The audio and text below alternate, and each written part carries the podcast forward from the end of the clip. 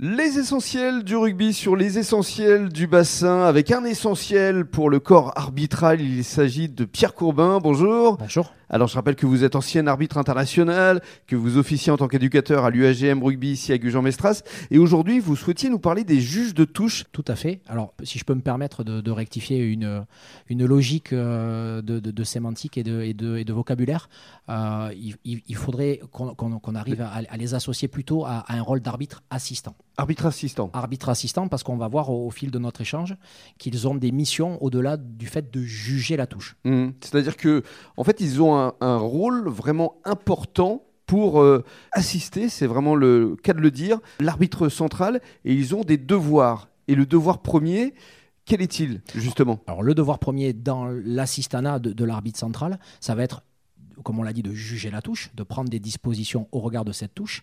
Ça va être aussi de pouvoir se positionner derrière les poteaux au moment des tentatives de but pour pouvoir valider si le ballon vient bien passer entre les poteaux. Mhm. Et dernier enjeu du, des devoirs premiers, c'est tout ce qui va concerner le jeu déloyal. Et les brutalités, les brutalités notamment Exactement. Et on en parlait la dernière fois. Mhm. C'est là où on va pouvoir intervenir en tendant le drapeau fermement en face de soi et en invitant l'arbitre à stopper la rencontre pour pouvoir venir en interaction et sanctionner le joueur qui s'est rendu coupable de l'acte hmm. de brutalité. Alors quels sont ces devoirs seconds justement? Alors les devoirs seconds, c'est un peu plus global. C'est tout ce qui va permettre à, à, la rencontre de pouvoir euh, se dérouler dans les meilleures conditions et d'amener des informations complémentaires sur la rencontre à l'arbitre central. Alors Lesquels, par exemple? Par exemple, euh, d'un point de vue pratique, sur la préparation d'une rencontre, pour l'avoir vécu, on invite les arbitres assistants à nous envoyer des informations sur des choses essentielles. Un énorme en avant, par exemple, que l'arbitre central n'aurait pas identifié mhm. et qui aurait un préjudice sur la suite de la rencontre.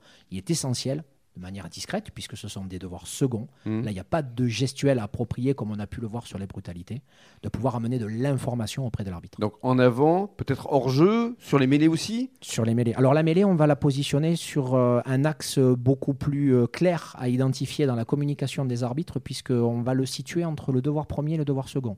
Puisque sur chaque mêlée qui va se dérouler, on va investir les arbitres sur la capacité à amener de l'information. Mmh. Mais l'arbitre central, garde, justement, c'est le cas de le dire, son libre arbitre pour suivre ou pas son juge de touche. L'arbitre central va évidemment suivre euh, les recommandations quand ça va toucher des points qui sont essentiels. On a parlé des devoirs premiers. Mhm. Tout le reste, euh, ça sera, et bien évidemment, de l'appréciation de l'arbitre central de suivre ses assistants. Mhm.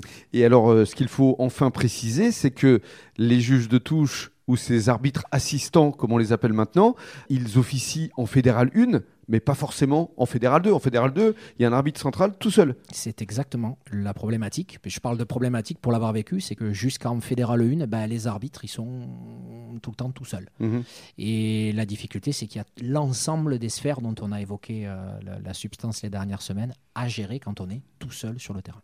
Et là, c'est encore plus compliqué pour l'arbitre central. Et là, c'est encore plus compliqué. pour ça que l'assistanat de, personnes qui viennent sur ce champ du, week-end est une aide, mais il faut savoir le, gérer également.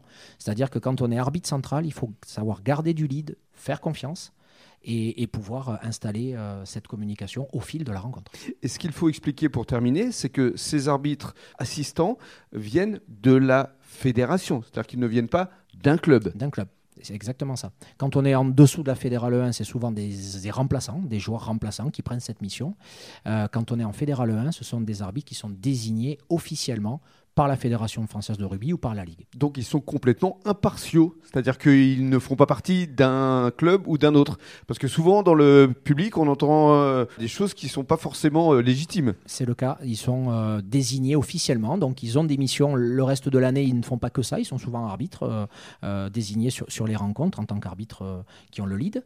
Et, et ils auront des décisions au regard de tout ce qu'on vient d'évoquer sur les devoirs premiers, devoirs seconds. Très bien, merci beaucoup Pierre. Et puis le week-end prochain, on évoquera un autre sujet très sensible, à savoir la vidéo. Merci.